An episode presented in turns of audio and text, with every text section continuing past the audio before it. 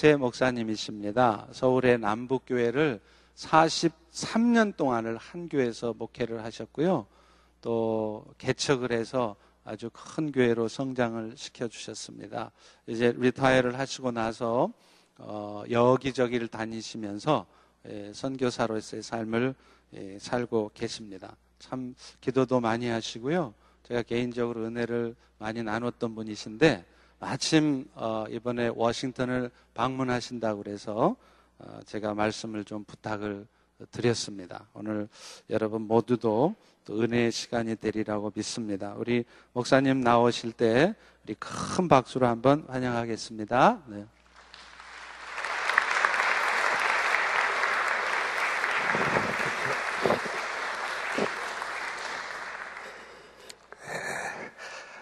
박수로 환영해 주시기 감사합니다.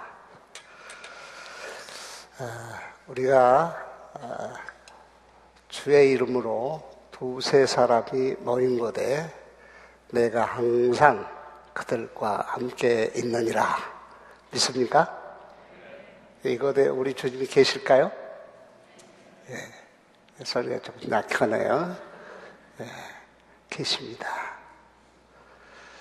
우리는 눈으로 볼 수 없지만은 성령에 크게 감동된 예수님의 제자 요한 봤어요. 인자 같으시니가 발에 끌리는 옷을 입으시고 머루터르히기가 흰 양털 같고 눈 같고 그의 눈은 불꽃 같고 다 보셨어요. 그분이 7별을 오른손에 붙잡고 촛대 사이를 다니신 것을 봤어요. 믿습니까? 우리가 성령에 크게 감동되면 여러분들 볼 수 있을지도 모르죠. 그러나 하나님께서 보여줘야 보는 거니까. 그래서 하나님을 기쁘시게 하는 믿음이 뭔가? 믿음이 없이는 기쁘시게 할 수 없나니 하나님께 나아가는 자는 그가 계신 것과 자기를 찾는 자들에게 상 주시는 이심을 믿어야 할지니라. 예. 그가 계신 것과, 그 말은 예배 가운데 우리 주님이 계신 것과 그리고 하나님을 찾는 자에게 상 주시는 이심을 믿어야 할지니라. 이 믿음이 주님을 기쁘시게 한대요. 할렐루야. 잠깐 기도하겠습니다. 주님, 주님이 하신 그 설교를 종이 전하려고 합니다. 예수님이 하신 그 설교 내용을 정직하고 진실하게 전할 수 있도록 성령님께서 내 마음과 내 생각을 붙잡아 주시옵소서. 또 주님의 말씀을 전할 때 성도들도 사람의 말로 받지 않고 예수님의 말씀으로 받을 수 있도록 은혜를 베풀어 주시옵소서. 우리 주 예수님의 이름으로 기도합니다. 아멘.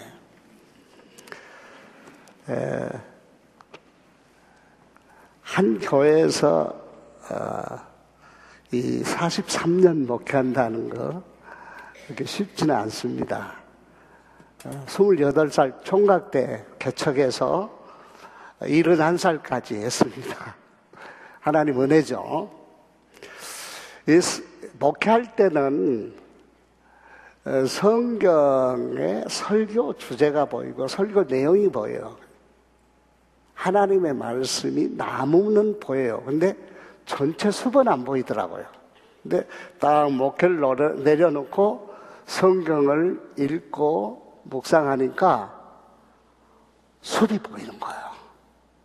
성경 전체의 내용이 마음에 들어오고 이 성경을 우리에게 주시는 하나님의 마음이 이해가 되는 거예요. 여러분 성경 전체 내용이 뭔 줄 아시죠?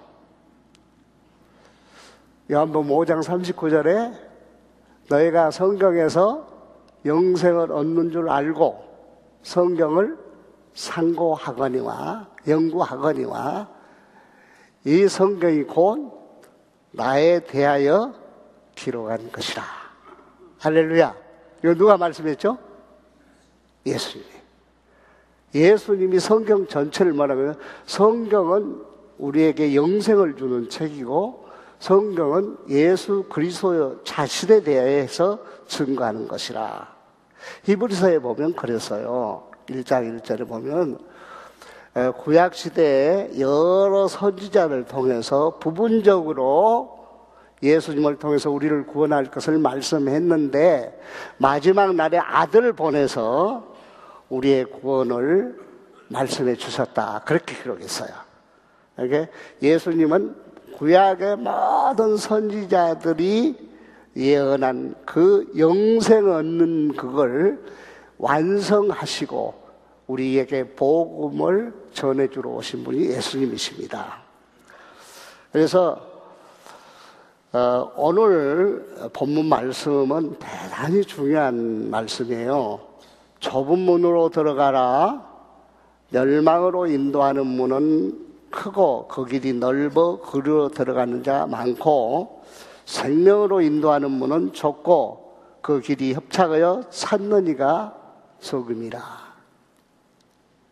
좁은 문으로 들어가는 것은 생명, 영생으로 들어가는 문이고 넓은 문으로 들어가는 것은 멸망, 지옥으로 가는 거다. 이것을 누구에게 했는 거에는 세상 사람에게 한 것이 아니라 거듭난 그리스도에게 하신 거예요. 그걸 아셔야 돼요. 이 산상복음은 거듭난 그리스도에게 한 말씀이에요. 그러니까 여러분들이 내가 좁은 문으로 들어가고 있는지 넓은 문으로 들어가고 있는지 오늘 점검을 하시자고요. 왜냐하면 많은 사람이 넓은 문으로 들어가는 걸 많이 가요. 왜냐하면 너무 쉽거든요. 그렇게 예수 믿기가 쉬워요. 근데 좁은 문으로 들어가는 건 너무 힘드니까 가는 사람 숫자가 적은 거예요.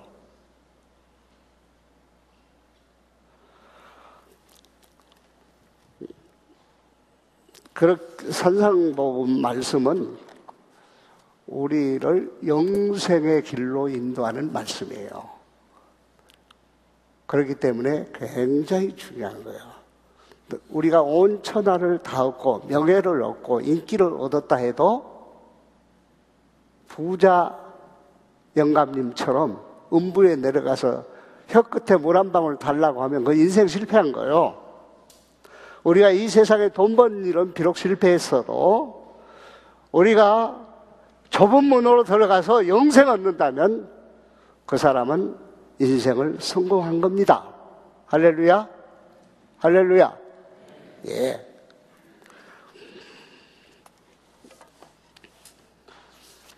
그러면 우리가 복음은 예수 그리스도 피로 우리가 의롭다함을 받고 하나님의 자녀가 됐다는 것이 복음의 내용인데 이건 모든 사람이 누리는 겁니까? 예수를 믿는 사람이 누리는 겁니까? 대답 않는 귀로 작정을 하셨어요? 예수의 복음은 은혜의 복음인데 누가 그걸 누리죠? 예수를 믿는 사람이 누리는 거예요. 교회 다닌다고 누리는 것이 아니라 예수를 믿는 사람이 누리는 거예요. 그러니까 예수 믿는 것이 뭔지를 알아야 돼요. 예수 믿는 것이 뭔가 요한복음 1장 12절에 보니까 영접하는 자 곧 그 이름을 믿는 자에게는 하나님의 자녀가 되는 권세를 주셨으니 이는 혈통으로나 육정으로나 사람은 뜻으로 나지 아니하고 하나님께로 난 자들이라. 이 말은 예수 믿는 것은 예수님을 영접하는 것인데 영접하면 하나님께로 난 자, 거듭난다고 그랬어요. 예수를 진짜로 믿으면 거듭납니다. 그것이 진짜로 믿는 거예요.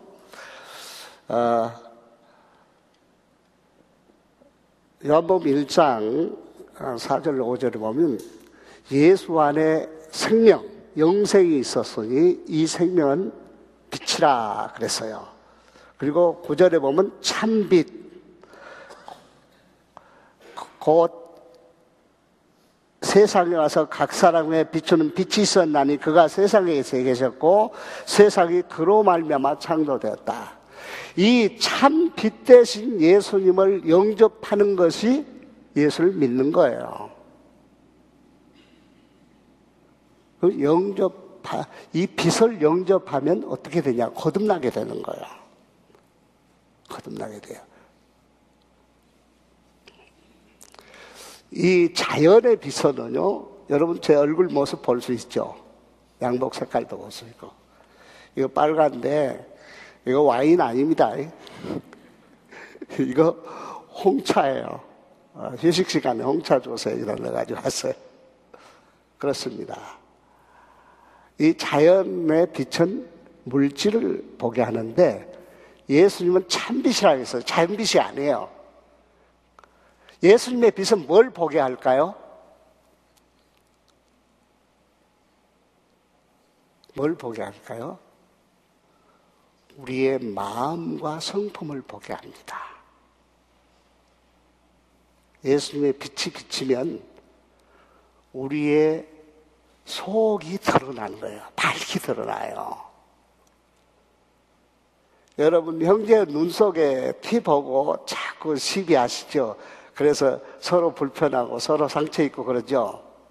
그런데 빛 대신 예수님을 주로 영접하고 내 들보를 봐버리면 형제의 눈을 시비할 수가 없어요. 왜? 내 속이 더 시커머니까. 들보를 보게 해요. 사울이라는 청년 아시죠? 예수님이 제자들 잡아 죽이려고 살기가 등등해서 쫓아가던 사울 아시죠? 이 사울은요, 자기 자신이 율법의 의로는 흠이 없는 자라고 자부를 했어요. 진짜 죽일 놈들은 예수 제자. 그런데 다메섹 가다가 사울이 다메섹 길에 가까이 이르더니 호련히 하늘로부터 빛이 불로 비치는지라 땅에 엎드러짐에 소리가 있어 이르되 사울아 사울아 네가 나를 어찌하여 핍박하느냐. 사울이 대답하되 주여 당신은 누구십니까 이르시되 나는 네가 박해하는 예수다. 그 순간 사울은 금시간에 회개에 들어갑니다. 3일 동안. 그리고 내가 죄인 중에 괴수입니다. 내가 죄인 중에 괴수입니다. 잡아 죽일 사람은 예수 제자가 아니라 내가 죽어 마땅한 죄인입니다. 이것이 예수 영접할 때 일어나는 누구나 빛 대신 예수를 주로 영접할 때 일어나는 현상이에요. 우리 장로교가 자랑하는 존 칼빈 있죠. 존 칼빈. 그분이 빛 대신 예수님 앞에 무릎 꿇고 뭐라고 한 줄 아세요? 나는 전적으로 부패해서 내 자력으로는 구원받을 수 없습니다. 그래서 칼빈주의 전적 타락 교리가 나온 거예요. 예수 앞에 보니까 이건 만물의 찌기같이 부패해서 다시 노력하고 예배 드리고 성경 공부해가지고 의롭게 된다는 거, 이거 상상할 수가 없는 거야. 불가능한 거야. 여러분, 주님 앞에서 이 철저한 마음의 가난함, 심령의 가난이 이거예요. 심령의 가난이 이거예요. 이걸 느끼십니까? 아니, 옛날에 느낀 거 말고 지금 느끼시냐고요. 지금 마음이 가난하시냐고요. 전에 나 그런 경험 있어? 아니에요. 그 말이 아니에요, 지금. 내가 지금 주님 앞에 나와 보니까 내 지나온 삶들이 내가 이 회로식 교회에서 제일 괴수다. 제가 내를 타락한 놈이야. 내가 정말 다른 성도 나보다 나아. 이게 되십니까? 그랬다면은 여러분 마음이 가난한 겁니다. 마음이 가난한 사람이 자연히 찾아오는 건 뭔 줄 아세요? 애통입니다. 자기 속에 들볼 않고 주님 이놈 어쩌면 좋아요. 이제는 어쩌면 좋아요. 울고 울고 또 애통합니다. 여러분들 애통이 끊어졌다면 메마른 거예요. 내가 눈물이 없다면 메마른 거예요. 애통이 반드시 교회는 있어야 돼요. 이것은 옛날에 거듭날 때 한번 애통한 것을 말하는 것이 아니에요. 내 들보 때문에 애통하는 거예요.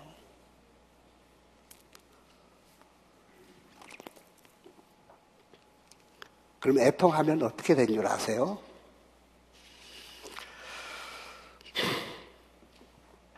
베드로가 이르되 너희가 회개하여 각각 예수 그리스도 이름으로 세례받고 죄사함을 받으라. 그리하면 성령을 선물로 받으리니. 정말로 자기 죄 때문에 애통하고 나면 무슨 선물을 주신다? 무슨 선물을 주신다? 성령의 선물을 주신다. 좀 죄송합니다. 이해하고 들으세요. 저는 교회 문제를 일으킨 사람들이 보니까 제가 어렸을 때 한참 어렸을 때 보니까 문제를 일으킨 사람들은 장로 권사더라고. 그리고 나는 죄가 없더라고요. 1965년도 새벽기도 다 마치고 다 떠나서 나 혼자 남았어요. 주님의 빛이 내 마음을 비치신 것 같았어요. 뭐 빛을 본 건 아니에요. 3살 적부터 살아온 25살까지 살아온 것이 죄 아닌 것이 없어요.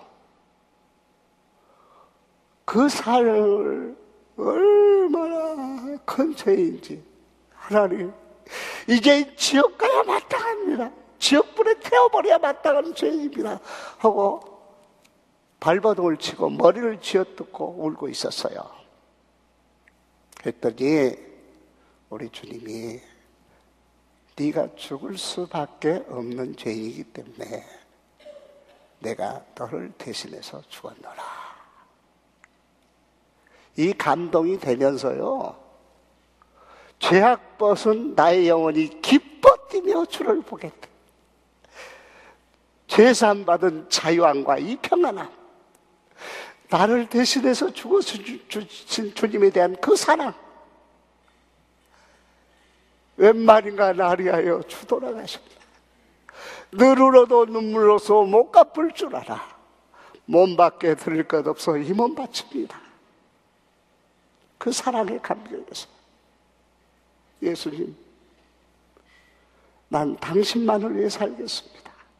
당신 말씀대로 살겠습니다. 다 포기하고 우리 아버님이 우시더라고요. 너는 의사 될 줄 알았는데 목사 된다 하니까 큰아들이 목사인데 고생하는 거 아시거든요. 우시더라고요. 여러분 이것이 애통하는 자에게 주시는 성령의 선물입니다. 그때 온유한 마음이 생깁니다. 마음이 온유한 자는 복이 있나니 저희가 땅을 기업으로 가시래요. 온유한 사람은 누가 푹 찔러도 벌끈 화 안 내요. 우리 모교의 목사님이 산상복음을 살기로 작정하신 분이었어요. 김일남 목사님이라고 돌아가셨습니다. 근데 어떤 성도가 뭘 목사님의 오해해가지고 막 욕을 하면서 그냥 큰 소리를 치고 했는데 또 그걸 안 전해주면 좋은데 전해주는 분이 있어요. 전해준 그런 사명을 띈 분이 있어요. 목사님이 딱 전해주니까 목사님이 뭐라고 하셨나? 아, 그분 화나셨나 보지. 화나면 누가 무슨 말 못하냐. 그리고 씩 웃고 말아요. 나 같으면 그 소리 들었으면 억울하고 분해서 한번 팔짝팔짝 뛸 것 같은데, 이것이 온유한 거예요.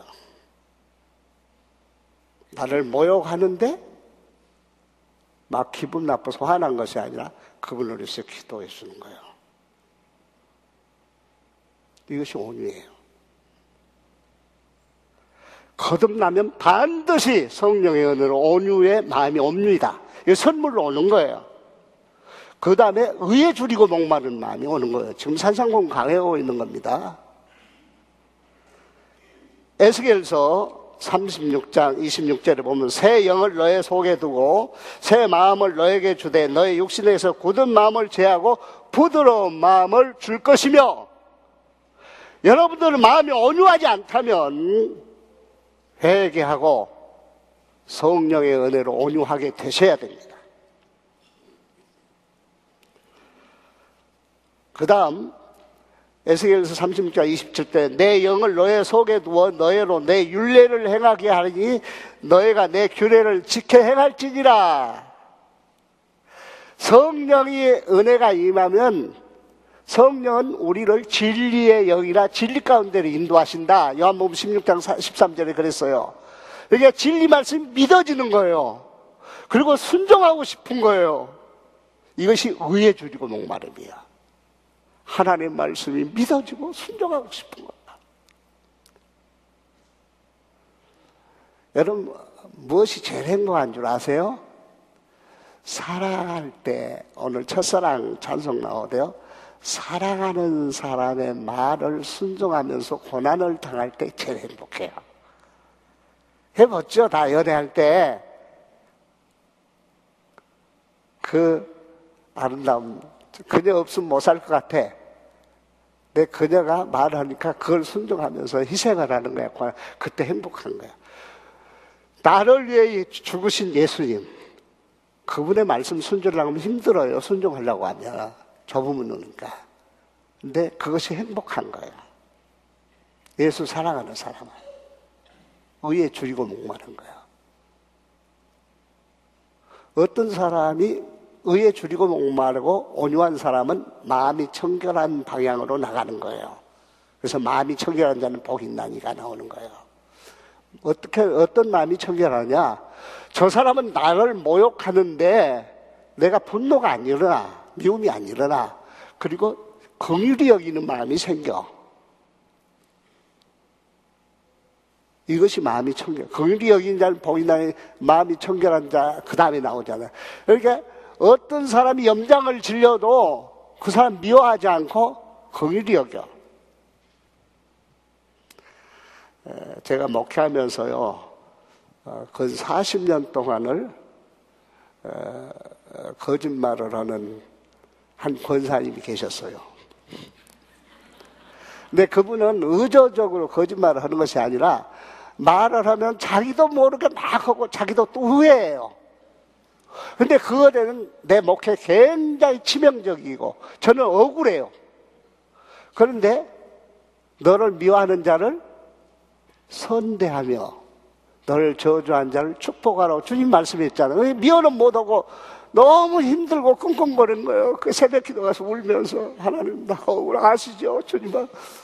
그러니까 주님이 제 마음에 음성이 들리는 거예요.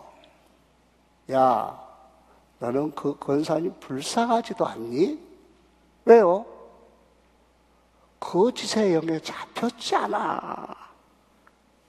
와, 저 몰랐어요. 저 몰랐어요.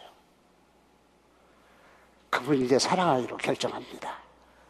그때부터 사랑하고, 그때부터 기도해주고. 아, 얼마나 내 마음이 천국이 다시 회복이 된 거야.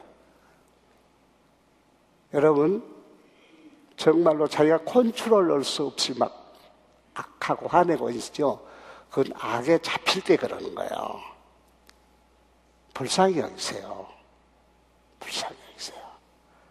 그래야 여러분의 마음이 청결해요. 많은 사람이 바른 말하고 바로잡는다고 막 성질내고 책망하고 그런데요, 그러면 같이 악에 빠지는 거예요. 내 마음도 악해져 버리는 거예요. 그 사람 바로잡다. 그러니까 긍휼히 여겨야 되는 거예요.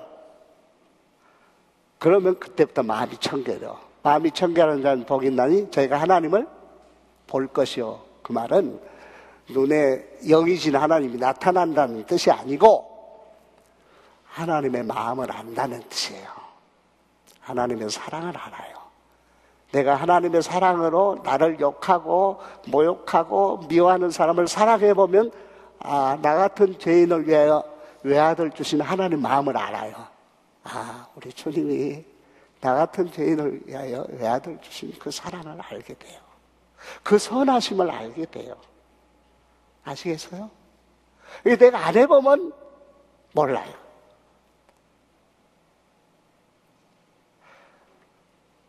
그 사람은 화평케 하는 자가 돼요. 피스메이커. 네, 그분은 싸움을 싫어해요. 화평을 좋아하거든. 예수님이 죄로 하나님 아버지와 우리가 원수 되었을 때 예수님이 우리 대에 다 짊어지셨어요. 그리고 십자가에 죽었어요. 그리고 우리 죄를 하나님이 용서하도록 만드셨어요. 그리고 화목해, 화평케, 피스메이커 만드신 거죠. 우리가 교회 안에서 피스메이커가 되려면 어느 때는 죄의 누명을 내가 써도 돼요. 절대로 써도 괜찮아요. 억울한 말 들어도 돼요. 억울한 말 듣고 죽은 사람 하나도 없어요. 안 걸려서 죽었지. 그리고 화평을 만드세요. 내가 죄인 되고 내가 나쁜 놈 되고, 그리고 화평을 만드세요. 그래야 교회 화평이 유지되는 거예요. 이 사람을 사람들이 나중에는 뒤에서 다 알아요. 결론을. 저 사람 그 짓도 안 했는데 자기가 누명 쓰고 했다는 걸 압니다. 그때 사람들, 아, 저 사람 진짜 하나님의 아들이야. 진짜 신자야. 하나님의 아들이라 일컬음을 받는 거예요. 그리고 알아야 될 것은 이 산상복음이 하나님의 의예요. 이걸 여러분들 순종하면 다 성자 취급할 것 같죠? 또 그래 안 해요. 박해를 해요. 뭐 저만 잘났나? 저만 예수 믿는 척하나? 순종을 않는 사람들이 비난하고 욕하는 거예요. 그래서 의를 위하여 박해를 받는단 말은 이 산상복음을 지키다가 사람들에게 박해를 받는 걸 말하는 거예요. 그냥 엉뚱한 소리 하지 마세요. 예수님이 그걸 당했어요. 이사야서 66장 5절에 보면 예수님은 아버지 하나님의 말씀 듣고 떠는 자였어요. 100% 순종했어요. 그러니까 형제들이 미워했어요. 바리새인들은 말씀만 가르치고 자기들은 순종 않는 사람이었거든요. 서기관들은. 근데 예수님 말씀을 순종하니까 사람들이 다 예수님이 좋다는 거예요.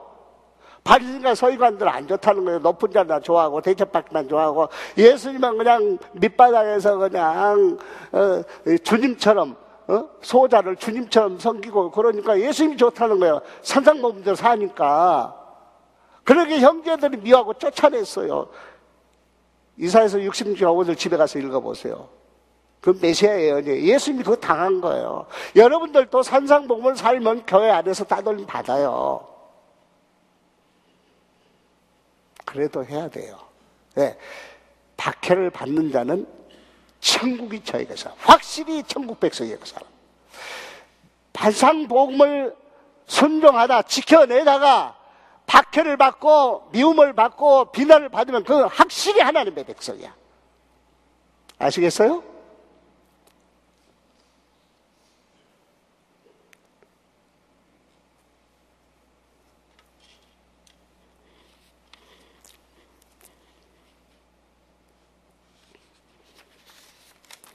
여러분, 주님은 살인하지 말라 한 계명을 그거 아니야. 형제에게 노하는 자마다 심판을 받게 돼. 나가라 욕하는 자는 공에 잡히게 돼. 미련한 놈이라, 남을 비하해서 판단해버린 사람, 이것은 지옥불에 들어가게 돼. 요한 1서 3장 15절을 보면 형제를 미워하는 자는 살인하는 자니 살인하는 자마다 그 속에 영생에 없음을 너희가 잘 아는 바라. 초대교회는 형제를 미워하는 자는 살인하는 자로 여겼고 그 사람이 영생 못 받은 자로 여겼어. 그래서 교회에서 쫓아냈어요. 초대교회에 디다케라는 문서가 있어요. 목사님 아시죠? 디다케. 그 문서는 산상복음을 그대로 기록해 놓은 거예요. 그때는 성경이 없었어요. 초대교회. 그래서 그대로 안 사는 사람을 교회에서 출교시킨 거야. 그러니까 교회가 하늘에 계신 너의 아버지의 온전하신 같이 온전한 거야. 말씀대로 다 사는 거야. 그러다가 말씀대로 못 사는 사람 있잖아요. 사도의 가르침을 받아 교제하고 교회 앞에 나와서 내가 형제가 이래서 울컥 미워했습니다. 그러면 회개하는 거예요. 그리고 성찬 예식을 해가는 거야. 그리고 나는 성령의 선물이 임하는 거야. 성령의 은혜는 한 번 임하는 거 아니에요. 예배 들 때마다 임하는 거예요. 회개하는 사람에게 언제나 임하는 거예요. 우리 한국 교회가 이렇게 부흥되기 전에 6.25 직후에 50년대, 60년대 교회는 어떤 줄 아십니까? 교회 가자. 안 믿는 사람이 그래요. 그러면 옆에서 울러가자 그래요. 왜? 교회는 애통하는 교회였어요. 산상복음을 그대로 살아야 되니까 누가 그대로 100% 살겠습니까? 못 살고 와서 하나님 더 죄송해요. 하도 새끼와 말을 안 들어서 화내고 때렸어요. 죄송해요. 사랑으로 교훈하지 못하고 때렸어요. 죄송해요. 그렇게 자기 들보 때문에 우는 교회였어요. 울고 나면 성령의 은혜가 임하니까 나를 대신해서 십자에 못 박혀 주님의 은혜가 감사해 또 우는 거야. 그러니까 새벽마다 기도하면 울음 받아요. 그러니까 예수 안 믿는 사람이 울러가자 그런 거예요. 그리고 우리 있을 때는 동네 건달이 있었어요. 요즘 폭력배라고 그러죠. 좀 말이 좀 선하지 않아요. 건달이 더 나아. 건달이 있었는데 동네 어르신들, 예수 안 믿는 어르신들 그래요. 저는 교회로 보내라. 왜? 교회가 변화돼 사람이. 여러분, 외통하는 교회는 사람이 들어가면 변하는 거예요. 여러분, 변하지 않는다는 것은 애통이 없는 교회야. 옛날에 권찰님이 한번 새벽기도를 받아서 교회 다 소문이 난 거야. 권찰이 새벽기도 안 났다고. 장로님이랑 권사님이 새벽기도 안 나올 수가 없으니까 그때 당시는 권찰이 새벽기도 안 나왔다고. 그래갖고 나중에 그걸 회개하고 은혜 받았잖아. 그 권찰이. 여러분, 기도 않고 신앙생활을 못하는 거예요. 산상복음을 내 인간의 타락성으로 지켜내요. 그건 불가능한 거예요. 엎드려 기도하면 성령의 은혜 주시면 한 날 한 날 지켜나가는 거예요. 내가 완벽하게 영원히 지킬 수 없는 거예요. 하루하루 새벽에 은혜 받고 하루 지켜요. 새벽에 은혜 받고 나면요, 여기에도 씩 웃을 수 있어요. 예.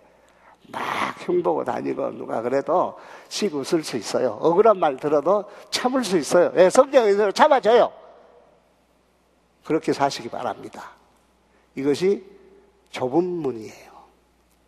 좁은 문으로 가는 거예요. 넓은 문은 화내고 싶으면 화내고, 미워하고 싶으면 미워하고, 싸우고 싶으면 싸우고, 비판하고 싶으면 비판하고, 판단하고 싶으면 다 판단하고, 그리고 또 교회 와서 주여 그래. 웃기지 말아요. 그건 넓은 길이에요.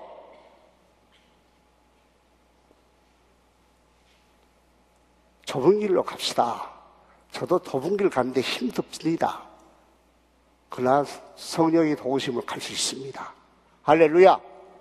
할렐루야. 할렐루야. 이제 시간이 돼서 이제 마치겠습니다.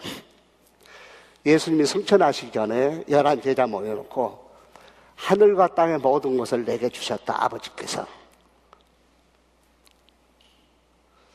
너희는 가서 모든 민족으로 제자 삼으라. 이 말이 무슨 말인지 알아서 내 말을 순종하는 사람 만들라 그 말이에요. 제자 삼으란 말은 내가 너에게 분부한 모든 것을 가르쳐 지키라. 볼지어다 내가 세상 끝날까지 너희와 항상 함께 있으랴. 말씀을 가르쳐 지키게 하면 내가 너와 함께 하겠다는 거예요. 이것은 어떤 어명이 아니에요. 우주의 왕의 어명이에요. 내가 선택할 수 있는 말이 아니에요. 산상보훈 말씀을 순종하는 것은 어명이에요. 저는 어명이 얼마나 무서운 거 알았어요. 사극에 보니까요, 왕이 사약을 내렸어요. 그런데 왕이 있는 방향으로 3번 전환하고 그걸 마시고 죽더라고. 우리 주님의 말씀을 그런 자세로 지켜야 되는 거야. 적당히 도덕으로 생각하면 안 돼. 믿습니까? 지키기로 결단하세요. 지금까지 몰랐으면 상관이 없어요. 제가 왜 이런 설교를 하게 된 줄 아세요? 2008년도에요 간경화로 죽음의 문턱에 갔어요. 그때 주님이 너는 내 말을 성도들에게 순종하라고 설교하는 놈이 너는 순종 안 느냐? 하나님, 저 순종했는데요.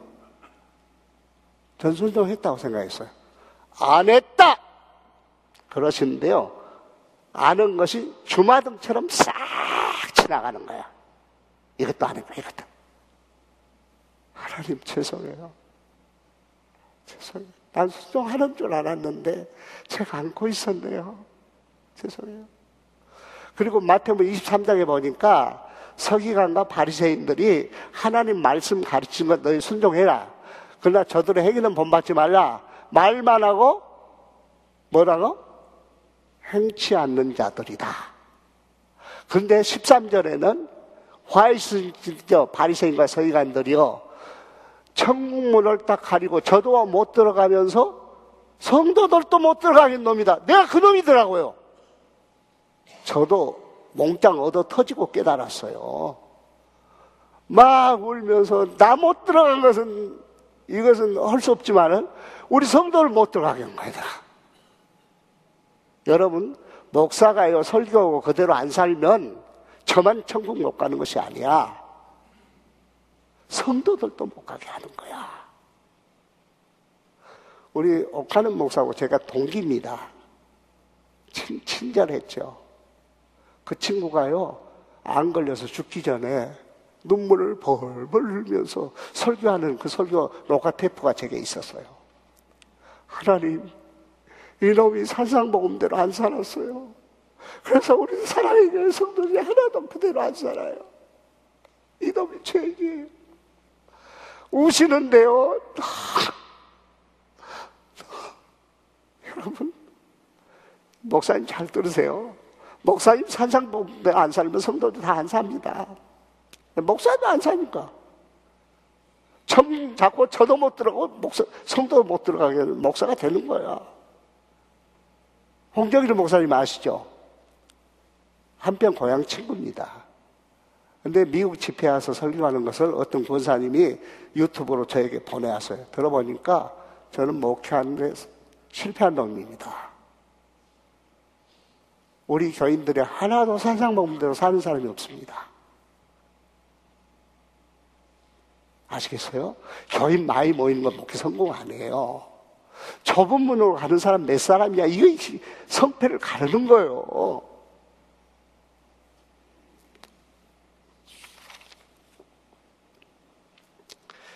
유명한 안드류 머레이 목사님은 하나님께서 온 우주 만물을 아담을 위해서 만드시고 에덴 동산을 건설해 주시고 한 가지를 요구하셨다.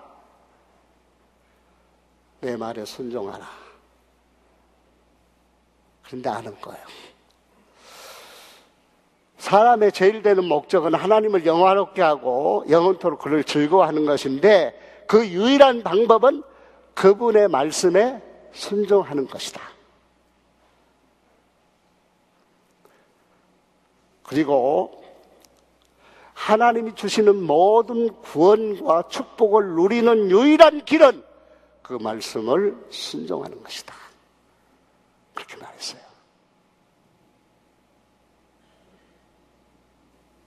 요한복음 3장 36절에 보면 아들을 믿는 자에게는 영생이 있고 아들에게 순종하지 않는 자는 영생을 보지 못하고 도리어 하나님의 진노가 그 머리에 머물러 있다. 순종하지 않는 믿음은 예수 믿는 것이 아니라 그 말이에요. 그게 멸망받는다 그 말이죠. 그런 뜻이에요. 여러분 지금까지 오래 교회 다니는 거 자랑하지 마세요. 넓은 길로 갈 수도 있어요. 이거 중생한 사람에게 하는 말이에요. 팔복을 경험한 사람에게 하신 말씀이에요. 여러분들이 지금 넓은 길 가고 있다면 하나님 죄송합니다. 제가 몰랐습니다. 오늘부터 좁은 길을 선택하겠습니다. 그렇게 결정하시기 바랍니다. 이 시간 다 일어나셔서 우리 찬양팀 203장 부르시고요. 여러분 주님이 이제 주님을 대신해서 종이 말씀했으니까 여러분들 반응을 해야 되잖아요. 그대로 순종할 건가 나는 그거 안 믿어주고 못하겠으면 그것은 여러분이 결정하는 거예요. 내가 결정하는 거 아니에요. 이 시간 그 결정을 하시라는 거예요. 좁은 길로 가는 것은 산상복음 말씀을 순종하는 거라고 결론에 말씀하신 거예요. 이것이 반석의 집을 짓는다다. 이 말을 듣고 지키는 자는 반석에 집을 짓고 지키지 않는 자는 모래에 짓고 있는 거다. 주님이 말씀하신 거예요. 여러분도 이제는 결정은 여러분이 자유의지로 하시는 거예요. 저는 권한이 없어요. 찬송 부릅시다.